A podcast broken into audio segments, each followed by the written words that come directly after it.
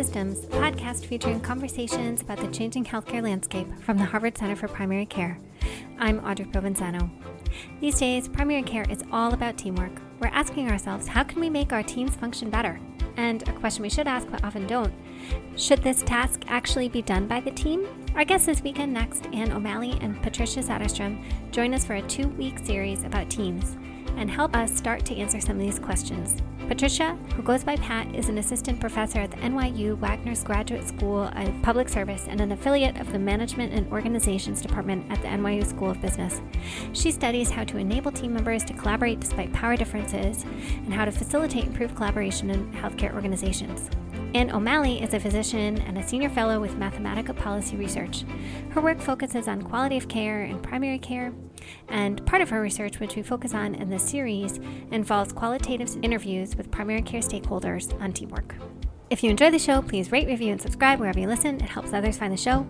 Share us on social media with your friends and colleagues. We love hearing from you, so tweet us at ROS Podcast or at HMS Primary Care. We got some great comments from folks on Twitter about teamwork that we're including in the series, so thank you to everyone who commented.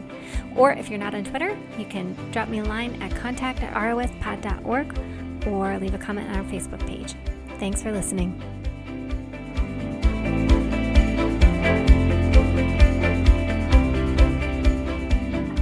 Anne and Pat, thank you so much for joining us today. It's nice to be here. Thank you. So, we've got to start from the beginning with some definitions. Pat, from where you sit in the business world looking at healthcare, uh, how would you define a team? And then Anne, of course, we'll go to you, but maybe we'll we'll start with Pat. Sure. So the definition that we use for teams is just a way of getting started. So it is a bounded and stable set of individuals interdependently working for a common purpose. And we use that definition because it's actually really difficult to achieve and it gives us some room to think about whether or not we should have a team and if those conditions are met, what could we do? Okay. And Anne? The, I guess the simplest way to state what a team is in primary care is at least two health professionals working with patients, their families, or caregivers um, to meet the patient's comprehensive health care needs. And so, you know, both of you, you know, work in this kind of more academic theoretical world and then in the real world. uh, so, so how do those definition definitions square with the reality of what you've seen and in your clinical work and the research you've done? Uh, sure. So, you know, in a, in the kind of the, the, the literature on teamwork in primary care, you, you often hear about you know you know, several people being members of the team, and they can get quite expansive. Um, I think in reality, what we see, you know, when we visit pr- primary care practices or do interviews with primary care practices, of, um, is that you know the, the most common kind of um, structure of a primary care team is typically the clinician, most often the physician, or it could be a nurse practitioner uh, or PA um, and the medical assistant. So mm-hmm. that's that kind of dyad between the physician, medical assistant. In some cases, if they can afford a nurse at the practice, it may be a medical assistant um, in addition to them. And then you see them growing as resources grow. Um, so over the years, uh, as more different types of professionals start to become incorporated in the in the primary care team, um, you see the front desk staff being given enhanced roles nurse care managers starting to become members of primary care teams, uh, clinical social workers, community navigators, nutritionists, pharmacists, and others. But uh, you know, those tend to be in the much more heavily resourced practices. Um, and particularly in practices that might be part of medical home demonstration projects. Hmm.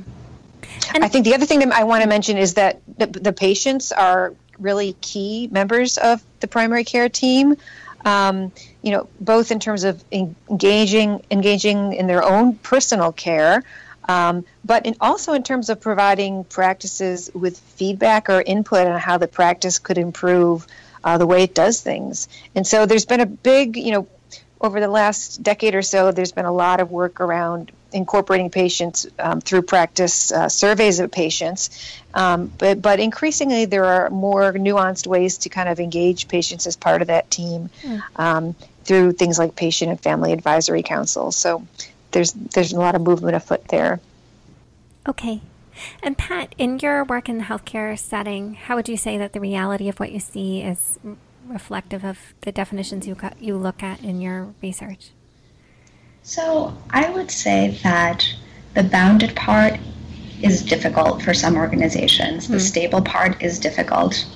But if the interdependent part isn't there, then I really think a lot of these teams that are being used should not be used. Hmm. So, in my research, one of the first things that we do is we see what is the goal of the work and do we need a team? And a lot of the times the answer is we do not. Hmm. And a lot of the teams that are being called teams in primary care are not actually teams. They're groups that are doing sequential interdependence or pooled interdependence. For example, sequential interdependence is when work that one person does gets passed on to the other person, which then gets passed on to the other person, and then the work is completed. Um, an assembly line. Pooled interdependence is when someone, uh, a group of people do work and then they give it to some sort of manager or leader, and that person puts it together, and that's the work that is delivered. And there's a lot of work that shows how you optimize these processes, but this is not teams. Oh. And a lot of the times when I go into organizations, there's like the basics aren't there, and there's so much complications and emotions and frustrations because the basics aren't in place. They're not actually using teams and they're not relying on the 70 years, 70 years of academic research that we have on how we optimize different processes. Teams are just one of many processes. So I guess what my takeaway would be is understanding when you have a team, when you need a team, um, when you can organize the work in different ways. And there are ways of having a team, even if it's not bounded, even if it's not stable. There's a lot of cool research on scaffolds that have been done in healthcare organizations that have improved effectiveness um, by a really significant margin. But if we don't know the basics, if we can't define what a team is versus what a group is versus, say, something like sequential interdependence or pool interdependence, then you're going to have a really frustrated group of people from the start. Yeah. Okay, so we'll come back to that. But, Anne, I wanted to go to a paper that you published in 2014 called Overcoming Challenges to Teamwork in Patient Centered Medical Homes, a Qualitative Study. It was published in JGIM. And in it, you and your colleagues interviewed about 60 stakeholders. And so much of what they said really spoke to me and my experiences working on teams in primary care. They identified five categories of challenges to teamwork in the primary care setting, which were like a lot of what Pat was just talking about setting goals, division of labor, communication systems, and training.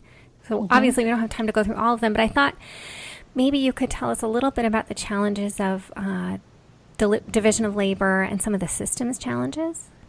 Sure.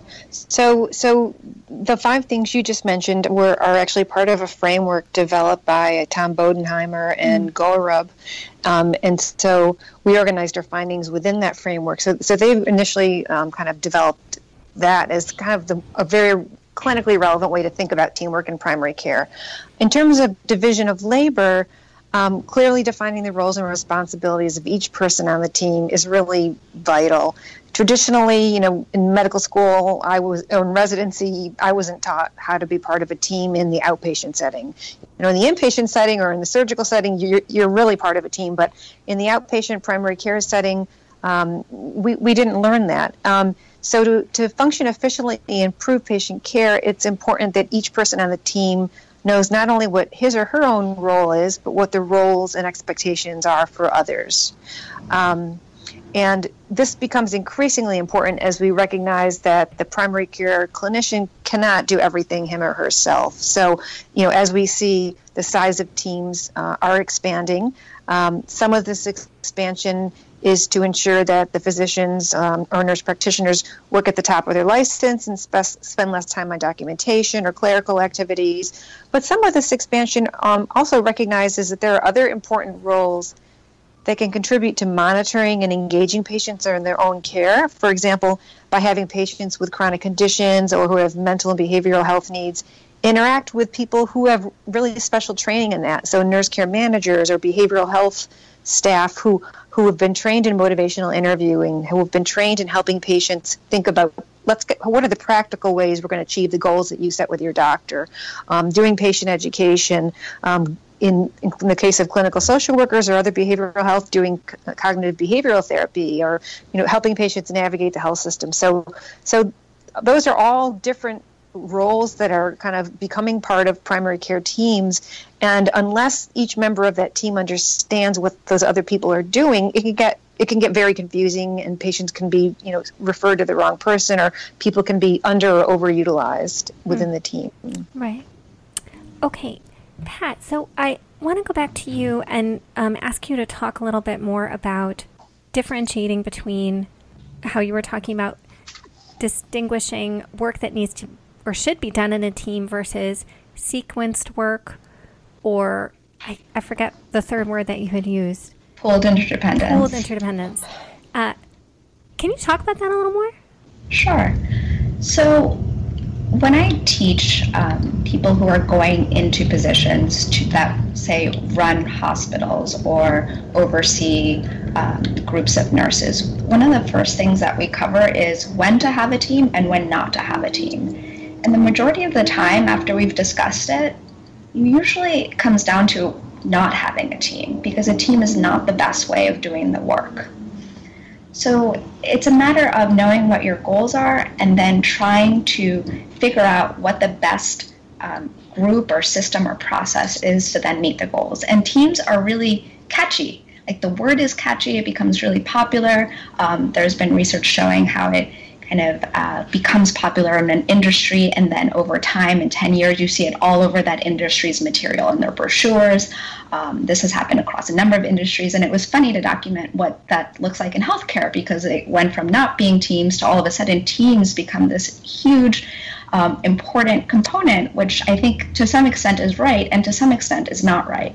Um, so, for example, you want to have a team when you have ongoing interdependence. That means that you cannot achieve the goal with individuals working on their own. They can't just pass along information to each other and achieve the goal. There has to be active, ongoing interdependence between those people. Can you give an, and or can you sure. give an example of what that means? Sure. For example, um, in one of the first clinics that I um, visited and did a short observation, um, uh, these different um, managers kept telling me about their teams of uh, therapists, actually. Um, they had six people, and on Monday, one person worked. On Tuesday, another person worked. On Wednesday, a third person worked, and so on. Um, and this was a residency, and so each person needed to kind of staff the the, the clinic. And they kept referring to this as a team. And I'm like, there's nothing team about this. This is a group of people who are carrying out their work and then they're giving you information and you're all participating and uh, taking care of these patients, but you're not a team. You're a pooled interdependence. You're kind of doing work on your own, um, and it doesn't actually require a team versus um, much as like Anne was describing, when you have a physician and a medical assistant and a nurse, um, and you are responsible for the same group of patients, and there's no way for the physician to do the work without getting specific information that the nurse has, and there's no way for the nurse to do her work without the medical assistant doing a specific screening process. At that point, we talked we talk about interdependence that is um, necessary and it's bounded. It's the same group of people, and people know who's in and who's out, and it's stable um, because it's generally the same group. So um, at that point, we can now start talking about teams and best practices for teams. Hmm. Um, if we're not at that point, then we really need to talk about best practices for a different kind of process. Right when uh, when you've written and spoken about teamwork in the healthcare and specifically the primary care context, one of the constructs you've spoken about are Hackman's conditions for team success. which include, and I was actually really struck when reading this about how similar they were to some of the themes um, that Anne pulled out in the yes. from the Bodenheimer and Ghorob construct of um, a team being a real team. This concept of interdependence, I think, is really interesting and important, and having the right people uh, working in a compelling direction, having an enabling structure, and an operating in a supportive organizational context, and with some expert coaching available. So, can you talk a little bit about you know what is a sound structure for a team? How does one achieve that? Sure. So, to take a step back, the way we use this construct is we talk about the essentials and the enablers. The enablers are things that make a good team a great team. So, as you mentioned, the right people, having a real team, team coaching. The essentials are investments, sound hmm. structure, compelling direction, supportive context. Research suggests if you cannot invest in these, you should not have a team because it will be more work and more frustration than the benefits that it will provide. Hmm. Um, so, for sound structure, it generally is composed of four things size, diversity, fault lines, and norms. Um, and so, some of this really echoes what Anne found because um, when we talk about size, for example, um, I think that's one of the easier ones to understand, we talk about the importance of the relationship between people. So, for example, um, how much effort does it take to have a good relationship between a physician and the nurse? It takes effort, it takes time, it takes communication. So, that's one link between two people. Once you jump to, say, four people, now you have six links, six relationships that you're managing. By the time you hit 10 people, that's 45 links, that's 45 relationships that you're managing, hmm. which in most situations is too much. It's more than um, a team leader and a group of well meaning people can generally handle. So, a lot of the team's research suggests are even if you have a team, think about the right size for it and one of the hardest things about being a team leader is saying no, is saying, actually, you're not a core group member. And then it becomes a matter of how do you think about this politically? How do you think about what is your core group that's going to be effective? And then how do you create um, consulting relationships with other key members? Um, much like Anne was saying, the people on the team, they're going to be more people. There are going to be more technicians. There's going to be more specialists. There's going to be more people who ha- should have a seat in the table. But then, how you have that seat at the table really has a big impact on the effectiveness of the team. Right. Uh, in terms of diversity, we again often think about four types of diversity. We talk think about functional diversity, demographic diversity, cognitive diversity, and personality diversity uh, healthcare is all over the functional diversity. They understand that different professions need to be brought together. Mm-hmm. They're, I think, maybe less. Um, have had less experience thinking through demographic diversity. So, demographic diversity is anything you find on the on the census: uh, race, ethnicity, uh, socioeconomic background, language, fluency. Um, the third one is cognitive, so thinking styles and how critical those are to manage on a team. So the person who's detail oriented versus a big picture person, and what kind of balance you think you need to think about on the team, and then personality differences. Mm-hmm. And a lot of the times, the clinics are so constrained in terms of time, they're just like, there's no way we could think through this. But really, if you take a step back, there are ways of thinking through some of these. Um, it's just not done. And then um, I'll just say one word about fault lines and norms. So, fault lines are this idea that, um, much like in earthquakes, there exist faults in the um, on in, in plates that if you know certain conditions are met, they will erupt and cause an earthquake and cause everything to go wrong. Mm. In hmm. teams, there's also this idea of fault lines. When you have two or more kind of overlapping characteristics, there's bound to be tension and conflict. So, for example, if all your doctors on the team are white females and all of your nurses on the team are, um, you know, uh, Hispanic um, women um, who, um, for instance, come from a certain neighborhood. So, once you have two or generally three, but two or more kind of characteristics, be they functional or cognitive or structural, and you're and you and you and you're not actively managing those fault lines, then you're probably going to have an eruption. Right. Um, so a lot of the times people think about how do you prevent that, and then norms. there's so much on norms. I won't say much on norms, but is this idea that if you've had conversations about what you do when things go wrong, when you hit those moments of things going wrong, they're much easier to deal with than if you wait to have those conversations when things actually start going wrong. Hmm. So, a lot of these themes came out in the comments that people made uh, on Twitter. So, Wando Olewala, a guest we've had on the on the podcast previously, she said, you know, teams can be incredible in helping getting us to the top of our license, but they're hard to form, cultivate, and use effectively because we often don't take the time needed to invest. Stronger teams lead to better work for docs, not more work for docs. And then going along with what you had said about if teams aren't used correctly or in the right context when they actually should be, they just make more work for people. And I got a comment from someone on email uh, about teams. They say it's supposed to make my job easier, but it doesn't. In Huddle, oftentimes they recommend things that aren't clinically appropriate, like, you know, it's not enough just to see when the last colonoscopy was. You have to see if they had a polyp, and if so, what kind it was, because it might be five years. And if I ask one of them to call back a patient to review finger sticks, it takes three weeks to hear back. It's easier just to do it all myself. Yeah, we hear that a lot. This is Anne. We hear yeah. that a lot from practices, um, from, from docs, um, and particularly those who are just starting to kind of try to to emphasize team uh, functioning more as effective teams. Um, and in, in that particular example, I think the physician really needs to provide his or her feedback on these concerns to the other team members. Right. Um, make sure that they understand how soon they need to be completed.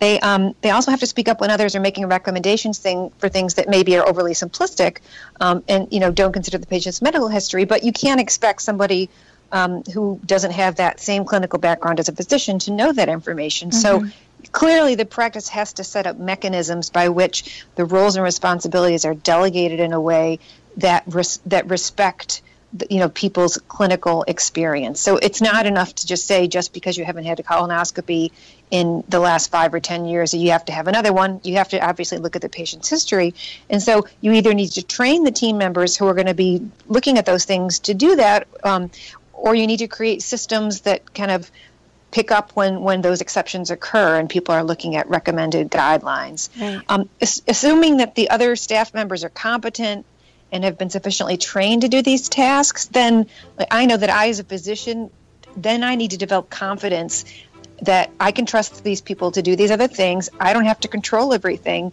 And once I see them carrying out their roles effectively and in a way that saves me time and um, ensures high quality care, I'm much more willing to kind of let go of those tasks and let let that person take on that that larger role. Right. Okay, we're going to stop there for the week, but please tune in next week to hear more of the conversation with Anne O'Malley and Pat Satterstrom.